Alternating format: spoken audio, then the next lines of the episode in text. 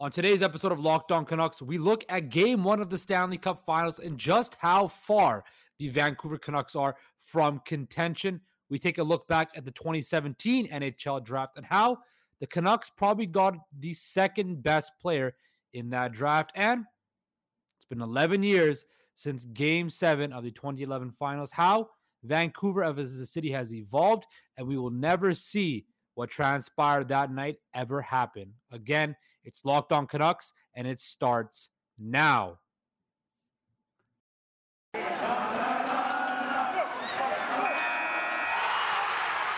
Your Locked On Canucks, your daily podcast on the Vancouver Canucks. Part of the Locked On Podcast Network. Your team every day. Hello, everybody, and welcome to Locked On Canucks. I'm, of course, your host, Justin Pooney. I hope you guys are having a wonderful day, a monumentous day in the city of Vancouver. And I'll get to that in a second. But I want to thank you for making Locked On Canucks your first listen of the day. Of course, this show keeps you locked in on all things Vancouver Canucks. Um, we are available wherever you get your podcast services and are free, which is the most important.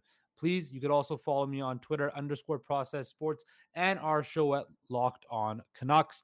And again, you can find us on YouTube as well for all the visual aspects, and you can like, like and subscribe to our YouTube channel. So before we dive into the hockey talk and the Canucks talk of the day, um, I want to give a big shout out and a big congratulations to everybody who's a citizen of Vancouver, a citizen of beautiful British Columbia. If you're listening anywhere else in the world and you're and you're from Vancouver and you know you are a Vancouverite, it was a big day in the sports landscape because once again our city is going to be up on the globe's biggest stage and once again we're going to be hosting a world class sporting event. As today, FIFA announced their host cities for the 2026 joint World Cup bid between Canada, the United States, and of course, Mexico and Vancouver.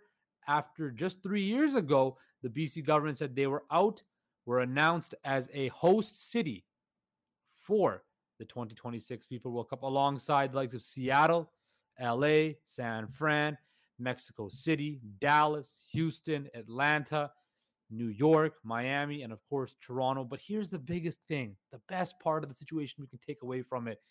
The can the sorry the Canucks, BC is expected, and Vancouver is expected to be host, a very prominent host of this World Cup, and will host more games than Toronto because we have a bigger stadium. We can able to fit more people in it, more money, but also we are simply a beautiful city and, quite frankly, a world class city. And you, as all of you know, as I've always said, the best city on the planet. So, kudos to all the soccer fans in BC and sporting fans across British Columbia and Vancouver because the world's biggest sporting event is coming to the world's greatest city. And sticking in the world's greatest city with our hometown Canucks, Andrei Kuzmenko apparently has met or is probably meeting with the Vancouver Canucks right now after he was in Edmonton, where he got a signed Wayne Gretzky jersey. Now, does that mean he'll get a signed Pavel Bure jersey? Potentially Henrik and Daniel Sedin involved in the recruiting thing? I don't know, but he is meeting with the Vancouver Canucks, and we will find out shortly on what the Russian winger's decision is. As I mentioned before, who knows if the Canucks are one of the finalists? It's a pretty good situation to si- sign yourself up with.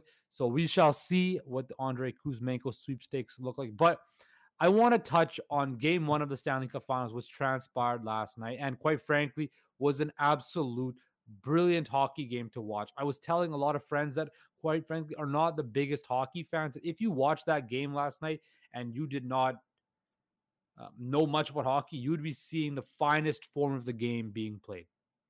The speed, the skill, the puck position, the puck possessions, the precision passes, um, the physicality. You know, there's some decent hits thrown out there, and the emotion.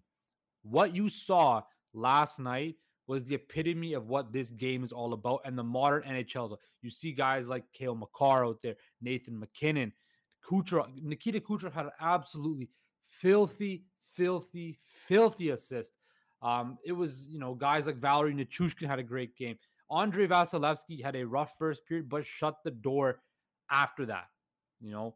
And you saw Tampa claw back. You saw guys like uh, Mikhail Sergachev step up. And what and how does this relate to the Vancouver Canucks? Well, it's the prime indication just how far the Canucks have to go to can reach that level of contention. Now, I said last week that the Canucks are Canada's best chance to win the Stanley Cup, and I wholeheartedly still believe that.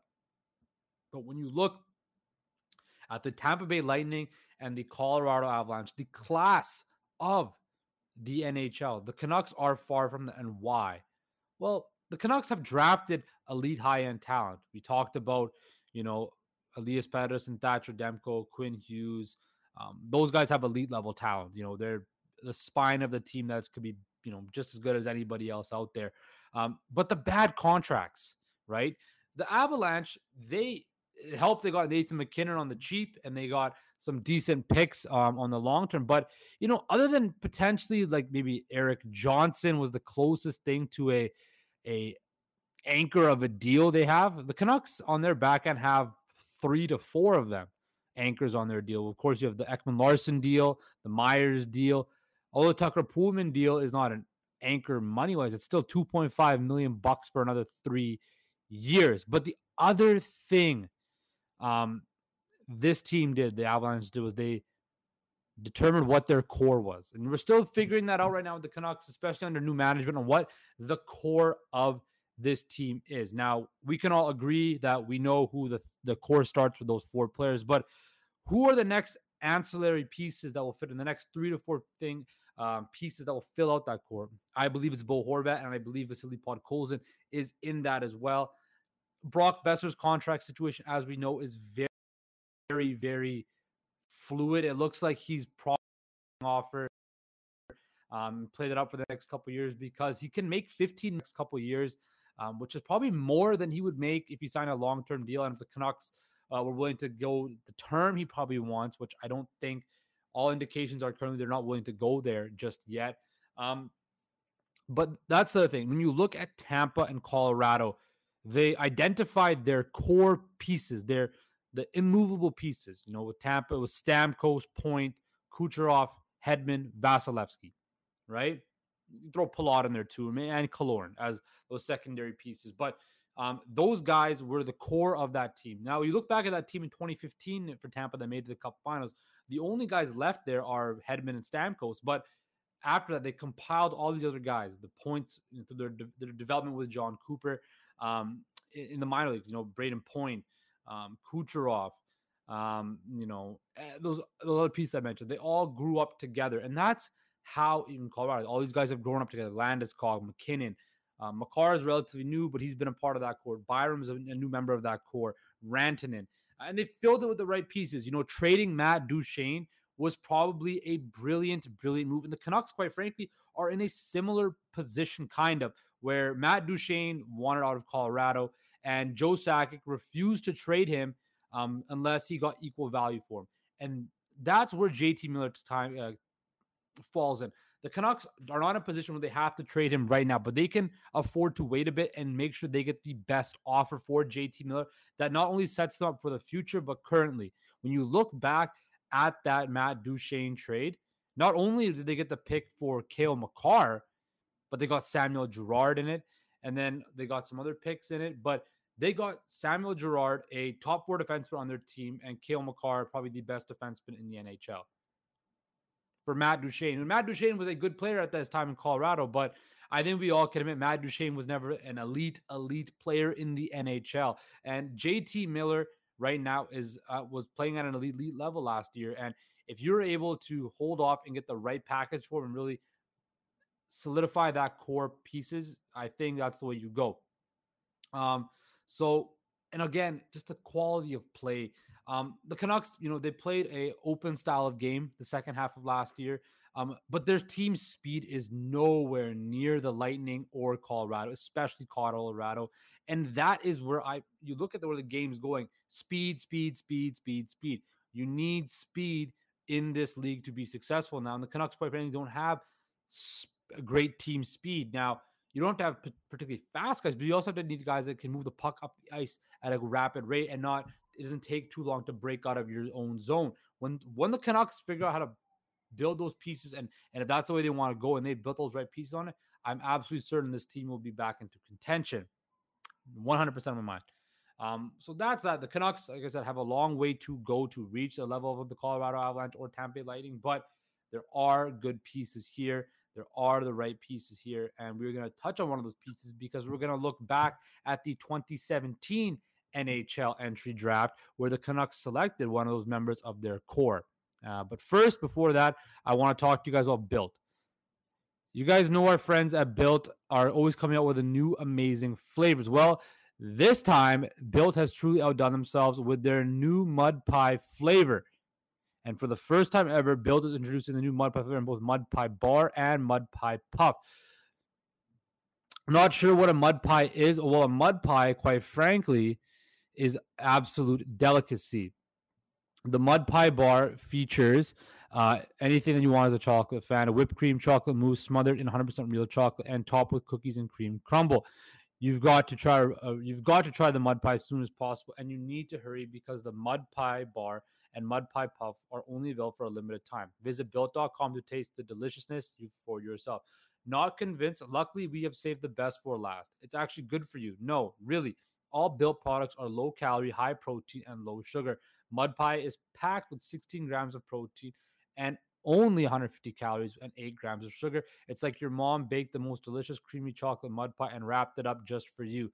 Mud pie bars and puffs are available at built.com right now, but they're going fast because they're delicious. Like all built bars, they're covered in 100% real chocolate. That means they're healthy and tasty. What's great about Built is that all bars are made with collagen protein, which your body absorbs more efficiently and provides tons of health benefits. Eat something that tastes good and is good for you. You're going to want to have the new Mud Pie Built Bar and Built Puff, whether you need a snack or for your workout at late night treat or just something a quick bite. It's perfect. It's perfect protein bar. It's amazing. The chocolate mousse, whipped cream, cookies, and cream crumble. Stop drooling. Go to built.com to order your box of mud pie bars and puffs. Now you won't regret it. And we have a special offer for you. The mud pie for all the mud pie bars and whatever. You go to locked on. Excuse me. Go to built.com, use promo code LOCKED15 to get 15% off your order. Use promo code LOCKED15 for 15% off your order.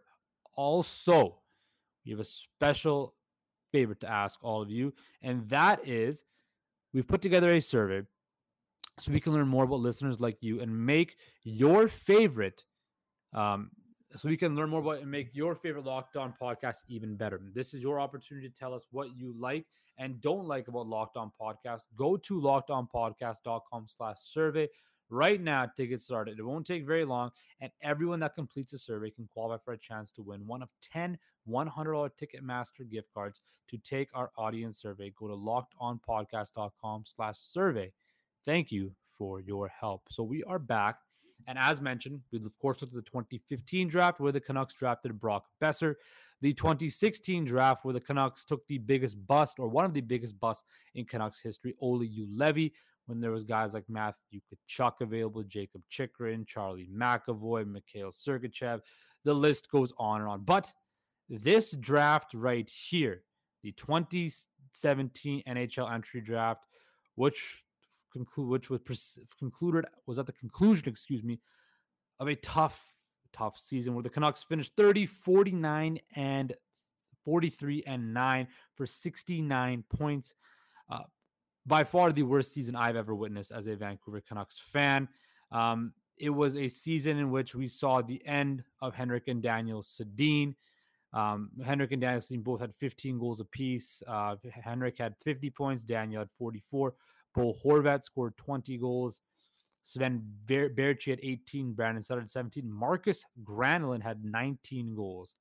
Um, Nikita Tryamkin uh, played 66 games.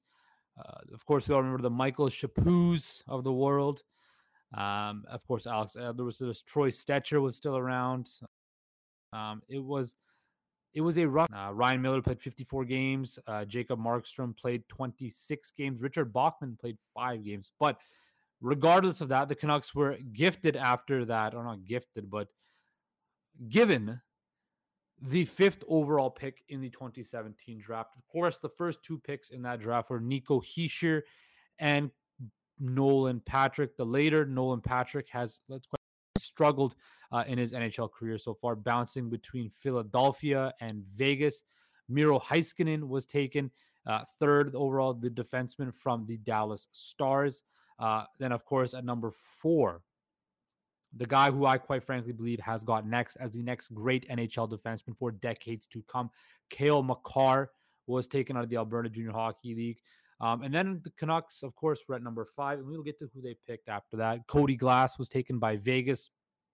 Elias Andersson, Casey Mittelstadt, Michael Rasmussen, Owen Tippett, Gabe Vilardi, Cal Foote, Timothy Liljegren, yeah, Philip Chytil, uh, Kailer Yamamoto. Um, so, you know, a interesting draft when you look at this draft about, you know, was it five years now?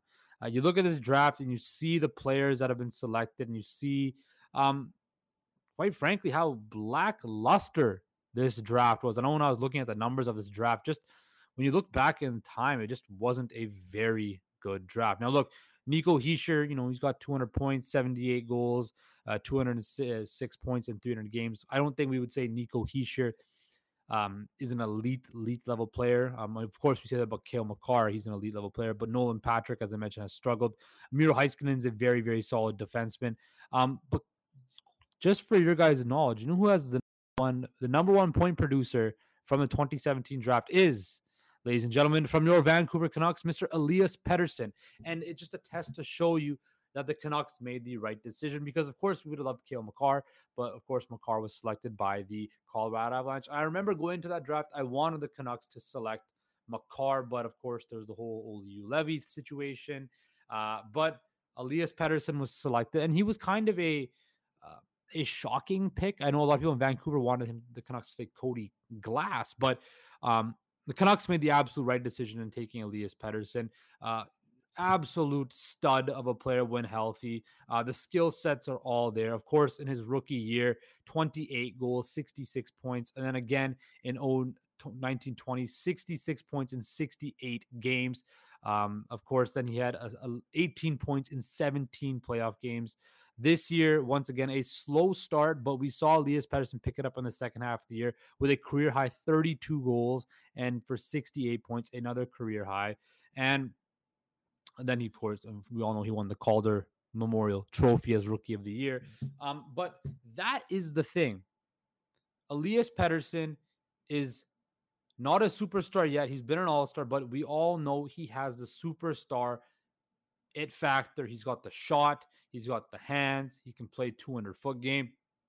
It's just a matter of him staying healthy, continuing to get stronger. Now, remember, when Elias Pettersson came in, everybody was so worried about his weight um, and can he handle, you know, the physicality of the NHL. Well, it takes a few years um, for these young athletes to grow into their man bodies. You know, he came in as a light guy, but he's now 23 years old, um, and he's, you know, he's going to grow into his man body, not only get bigger and stronger, but when you look at Henrik and Daniel Sedin, they weren't massive, you know, jacked guys, right? They were strong and they had a strong core, a strong balance. And I see Elias Pettersson following that same trend. And that's why we have Henrik and Daniel Sedin in the player development field will be so helpful because guys like Elias Pettersson, who you know, are slight. They can learn how to be strong in their own different aspects. And I see the sky's the limit with Elias Pettersson. And as I mentioned at nauseum before, if the Canucks want to take that next step, they need Elias Pettersson to take that next step as a player to go from, you know, a guy who can get you, you know, 30 goals to 70 points to a guy that can get you 40, 35, 40 goals to, you know, 75 to, you know, sorry, 80, 80 plus points to become a how if he takes that next step, that allows everybody else in the Canucks to take a little bit less weight and then play a game more freely. Guys like Bo Horvat won't have to score 30 goals. Although he's capable of scoring 30 goals and it'd be awesome for him to score 30 goals, he could potentially focus more so on a defensive role and play more of a balanced game. But definitely when you look back at the 2016 draft, another moment in Jim Benning's draft history where he made the right decision in drafting Elias Pettersson. So that is that for a look back at the teen draft because quite frankly, there's not much to go further on about that because the Canucks made the right decision. But coming up after this last break, it's been, as I mentioned, 11 years since the Vancouver Canucks um, made it to the Stanley Cup Finals, and Game Seven was just a year, 11 years ago to the date yesterday. So I'm going to look back at the that game, what transpired after the game, and how it will never happen again. Hmm. And to Locked On Canucks, the show that, of course, keeps you locked in on all things Vancouver Canucks. So, talked about the Canucks' current situation, looked back at the Canucks' former draft. So, let's look at a moment in time. I know I talked about Vancouver history that was made today with them getting the ability to host the FIFA World Cup. But let's look back at, quite frankly, the darkest moment in Canucks, maybe Canucks, the darkest moments, or one in the dark sports history in Vancouver City history. Um, June 15th of 2011. It was a sunny, sunny, beautiful day. Um, it was warm. I remember living, you know, getting up in the morning. It was a beautiful day. Birds were chirping. Grass was kind of burnt because it was a warm summer that year. Um, and thinking this is the day the Vancouver Canucks are going to win the Stanley Cup.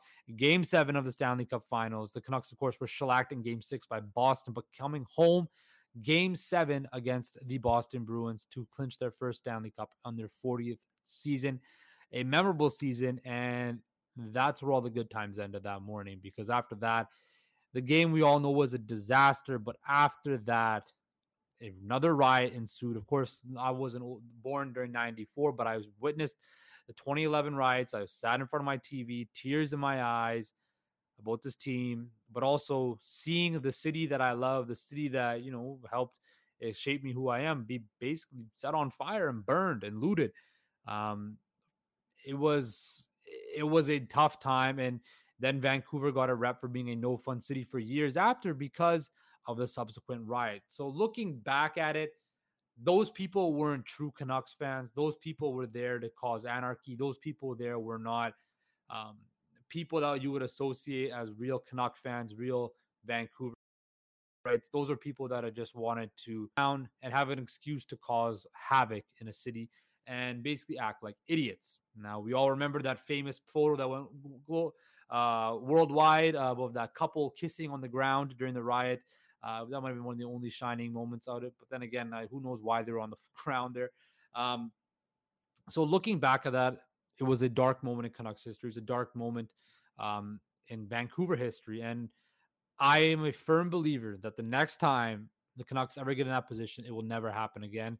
Um, not only because we've learned, hopefully we have learned, um, as I mentioned on a previous episode a little while ago, once the Canucks make the playoffs, now that all these um, other leagues and teams are doing these viewing parties, it's smart business for the Canucks to do a viewing party, but do it in a controlled setting where they control everything. Not the city of Vancouver, not the province of British Columbia, where the Canucks control it, where they have it, they set it up, they can sell their merchandise, they can sell their liquor, but they have their security, they have their own security access points, they have security checks, they have police on deck, and it is done through a way where you know you have to apply to get a ticket, you have to do something of that nature, not where a hundred thousand people can just congregate um, on Cambie Street and then just have these couple big signs. It needs to be controlled, and I think once Vancouver makes the playoffs again, you will see a better plan in place. And when they make an extended run, which I believe will be sooner rather than later,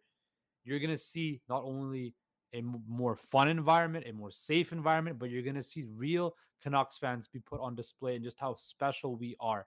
Um, and like I said, that was a dark time in Canucks history, but I see the organization learning from it, especially Francesco Aquilini owning it and seeing just the black market put on our city. I see that changing, and I see Francesco Aquilini and the Canucks next time, next year when they make the playoffs, um, have a better situation. Of course, we know Scott Road is definitely going to be lit. But that is all the time we have today for Locked On Canucks. I want to thank you for once again making Locked On Canucks your first listen. Tomorrow we will have it's Friday potentially more updates on the Kuzmenko situation, whatever's going on in Canucks land, and we'll take a look at the 2018 NHL draft for the Vancouver Canucks. But now, make your second listen uh, love Locked On NHL. Locked On NHL covers the playoffs like no other.